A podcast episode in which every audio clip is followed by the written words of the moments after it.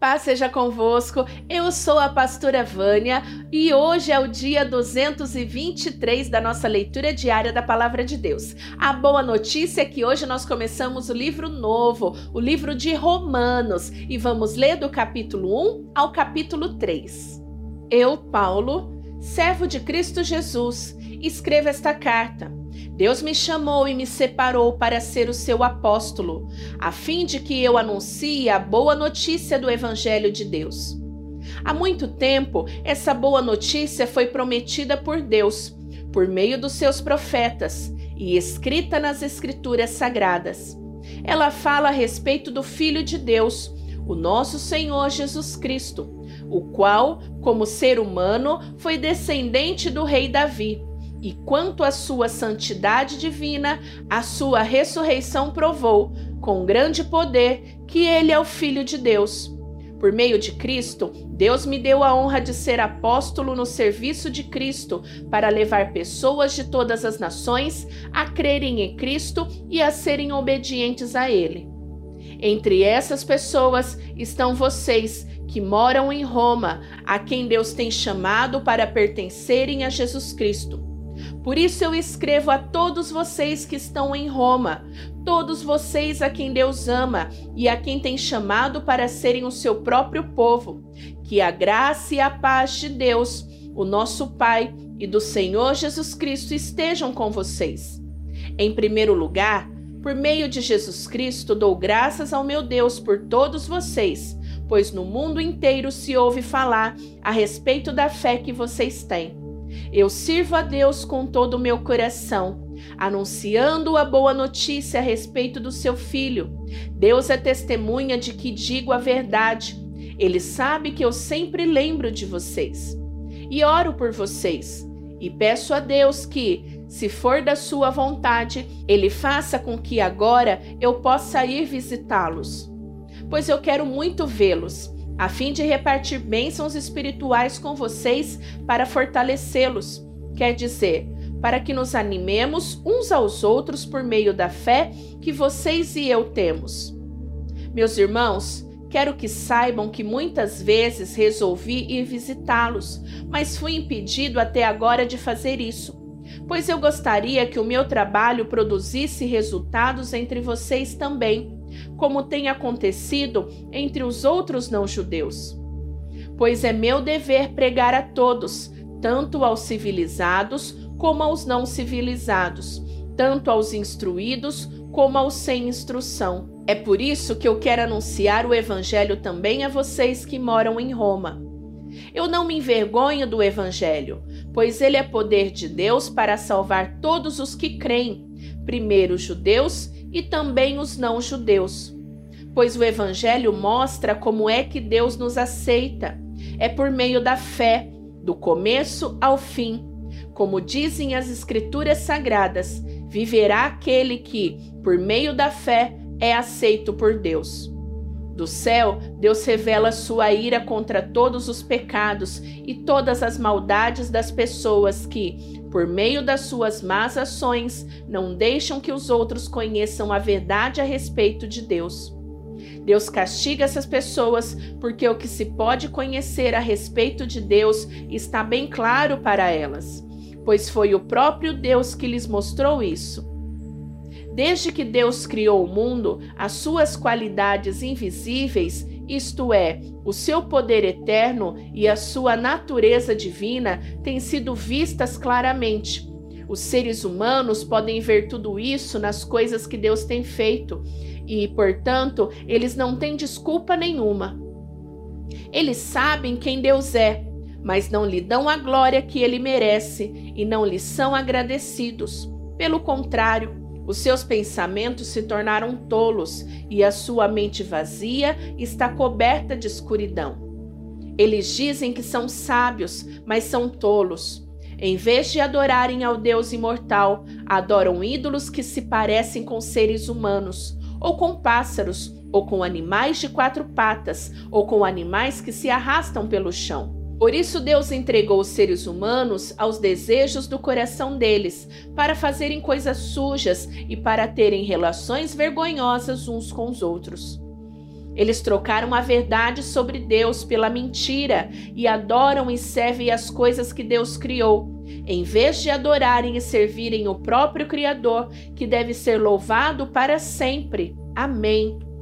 Por causa das coisas que essas pessoas fazem, Deus as entregou às paixões vergonhosas, pois até as mulheres trocam as relações naturais pelas que são contra a natureza. E também os homens deixam as relações naturais com as mulheres e se queimam de paixão uns pelos outros. Homens têm relações vergonhosas uns com os outros e por isso recebem em si mesmo o castigo que merecem por causa dos seus erros. E como não querem saber do verdadeiro conhecimento a respeito de Deus, ele entregou os seres humanos aos seus maus pensamentos, de modo que eles fazem o que não devem estão cheios de todo tipo de perversidade, maldade, ganância, vícios, ciúmes, crimes de morte, brigas, mentiras e malícia. Caluniam e falam mal um dos outros, têm ódio de Deus e são atrevidos, orgulhosos e vaidosos. Inventam mentiras de fazer o mal, desobedecem aos pais, são imorais, não cumprem a palavra, não têm amor por ninguém, não têm pena dos outros. Eles sabem que o mandamento de Deus diz que aqueles que fazem essas coisas merecem a morte, mas mesmo assim continuam a fazê-las. Ora ainda, aprovam os que fazem as mesmas coisas que eles fazem. Meu amigo, não importa quem você seja, você não tem desculpa quando julga os outros, pois quando você os julga, mas faz as mesmas coisas que eles fazem, você está condenando a você mesmo. Nós sabemos que Deus é justo quando condena os que fazem essas coisas. Mas você, que faz as mesmas coisas que condena nos outros, será que você pensa que escapará do julgamento de Deus? Ou será que você despreza a grande bondade, a tolerância e a paciência de Deus? Você sabe muito bem que Ele é bom e que quer fazer com que você mude de vida. Mas o seu coração é duro e teimoso. Por isso você estará aumentando ainda mais o castigo que vai sofrer no dia em que forem revelados a ira e os julgamentos justos de Deus. Pois ele recompensará a cada um de acordo com o que fez. Deus dará a vida eterna às pessoas que perseveram em fazer o bem e buscam a glória, a honra e a vida imortal mas fará cair a sua ira e o seu castigo sobre os egoístas e sobre os que rejeitam o que é justo, a fim de seguir o que é mal. Haverá sofrimentos e aflições para todos os que fazem o mal, primeiro para os judeus e também para os não-judeus. Mas Deus dará glória, honra e paz a todos os que fazem o bem, primeiro aos judeus e também aos não-judeus, pois ele trata todos com igualdade. Todos aqueles que pecam sem conhecer a lei de Deus se perderão sem essa lei, mas todos aqueles que pecam conhecendo a lei serão julgados por ela. Porque as pessoas que Deus aceita não são aquelas que somente ouvem a lei, mas aquelas que fazem o que a lei manda. Os não-judeus não têm lei, mas quando fazem pela sua própria vontade o que a lei manda, eles são a própria lei, embora não tenha lei. Eles mostram, pela sua maneira de agir, que tem a lei escrita no seu coração. A própria consciência deles mostram que isso é verdade. E os seus pensamentos, que às vezes os acusam e às vezes os defendem, também mostram isso. E, de acordo com o evangelho que eu anuncio, assim será naquele dia em que Deus, por meio de Cristo Jesus, julgará os pensamentos secretos de todas as pessoas. O que dizer de você? Você diz que é judeu, confia na lei e se orgulha do Deus que você adora. Você sabe o que Deus quer que você faça e aprende na lei a escolher o que é certo. Você tem a certeza de que é guia dos cegos, luz para os que estão na escuridão, orientador dos que não têm instrução e professor dos jovens. Você está certo de que encontra na lei a apresentação completa do conhecimento e da verdade. Você que ensina os outros, por que é que você não ensina você mesmo? Se afirma que não se deve roubar, por que é que você mesmo rouba? Se você diz que não se deve cometer adultério, por que é que você mesmo comete adultério? Você odeia os ídolos, mas rouba as coisas do templo. Você se orgulha de ter a lei de Deus, mas você é uma vergonha para Deus, porque desobedece a sua lei. Pois as Escrituras Sagradas dizem: os não-judeus falam mal de Deus por causa de vocês, os judeus. A circuncisão tem valor se você, que é judeu, obedecer à lei. Porém, se não obedecer, é como se você não tivesse sido circuncidado. E se um homem que não foi circuncidado obedecer aos mandamentos da lei, Deus o tratará como se ele fosse circuncidado. Assim vocês, judeus, serão condenados pelos não-judeus, pois vocês desobedecem à lei, apesar de terem essa lei escrita e de serem circuncidados, enquanto que os não-judeus obedecem à lei, embora não sejam circuncidados. Portanto, eu pergunto: quem é judeu de fato e circuncidado de verdade? É claro que não é aquele que é judeu somente por fora e circuncidado só no corpo. Pelo contrário, o verdadeiro judeu é aquele que é judeu por dentro, aquele que tem o coração circuncidado. E isso é uma coisa que o Espírito de Deus faz e que a lei escrita não pode fazer. E o louvor que essa pessoa recebe não vem de seres humanos, mas vem de Deus. Então, qual é a vantagem de ser judeu? Será que ser circuncidado tem algum valor? Tem sim, o de muitas maneiras, e a primeira vantagem é que Deus entregou a sua mensagem aos cuidados dos judeus. Mas, se alguns não foram fiéis, será que por isso Deus vai ser infiel? De modo nenhum. Que Deus continue a ser verdadeiro, mesmo que todas as pessoas sejam mentirosas, como diz as Escrituras Sagradas a respeito dele. Que fique provado que tu tens razão quando falas e que seja um vencedor quando forem julgados.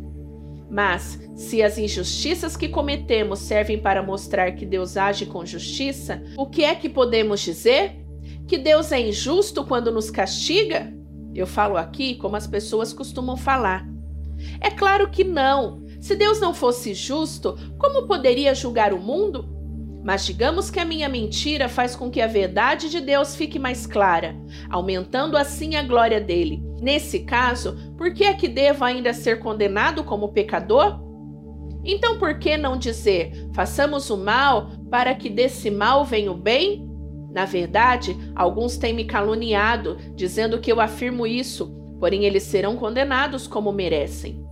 Então, será que nós, os judeus, estamos em melhor situação do que os não-judeus?